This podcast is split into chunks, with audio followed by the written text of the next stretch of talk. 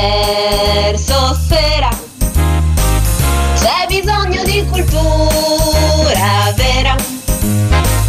Dalle Alpi agli Appennini, per i grandi ed i piccini, quanta ne sa pagliettini, pagliettini, pagliettini, pagliettini. E quindi, cantante dimenticato questa sera, di chi ci parli? Sì, oggi parliamo di Jordi. Jordi. Allora, ieri. Impiccato con la corda d'oro. Esatto, adoro. Certo. Ieri sera, insomma, navigavo un po', gironzolavo sul sito Hit Parade Italia. Sai che c'era la prima classifica Natale 30 anni fa, nei 45 giri, 1992? Jordi? Jordi. Ma che bravo. Eh, sai qual era la grande particolare? Qual è il record di Jordi, fondamentalmente? Eh, non lo so.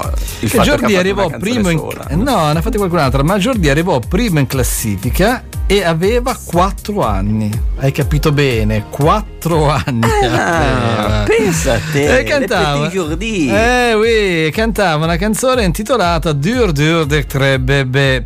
Lui insomma divenne un bambino prodigio per un motivo molto semplice. Lui si chiama Jordi Claude Daniel Lemoine, mm-hmm. questo è il suo nome completo, ed è il figlio di Claude Lemoine, che è un produttore discografico importante, era stato ad esempio negli anni 70 produttore di Rockets, insomma mm-hmm. di vari, di vari certo. gruppi artistici artisti.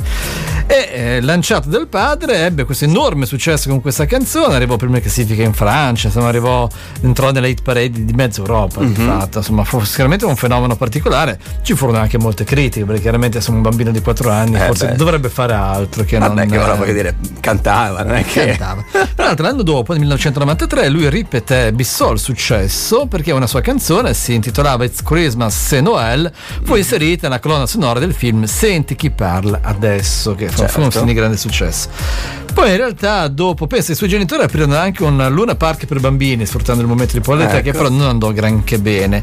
E Jordi poi per diversi anni si allontanò dal mondo dello spettacolo, faceva la sua vita di bambino e di ragazzo normale come tutti. Nel 2005 però tornò eh, in televisione partecipando alla seconda edizione del reality show La Fattoria, ovviamente la versione francese. Eh, la Fattoria la fattoria la fattoria e ovviamente vinse. Eh. E vinse e a quel punto incise un nuovo singolo, siamo nel 2006, Je t'apprendrai e um, fece uscire anche una biografia, una sua autobiografia intitolata Je ne suis plus un bébé. Insomma, mm, perché certo, non sono più esatto. un bebè. Poi certo. fondò un gruppo musicale, Jordi and the Dixies e nel 2017, quindi 5 anni fa, è diventato papà di un bambino che si chiama Milo.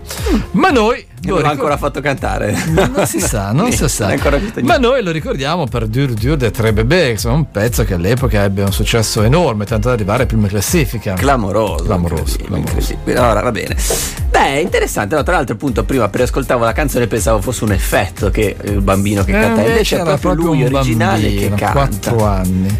Ma impressionante. Vabbè, quindi direi che ce la possiamo ascoltare. Beh, non vedo l'ora. Dur Dur Tre Bebè. Sì. Ci diamo appuntamento alle 18.30 col GR. Molto certo, bene. puntualissimo. Perfetto, dai, allora così ci ascoltiamo questo successo, mi hai detto del 92. 92, pensate. Jordi Dourdou de Tre Bébé.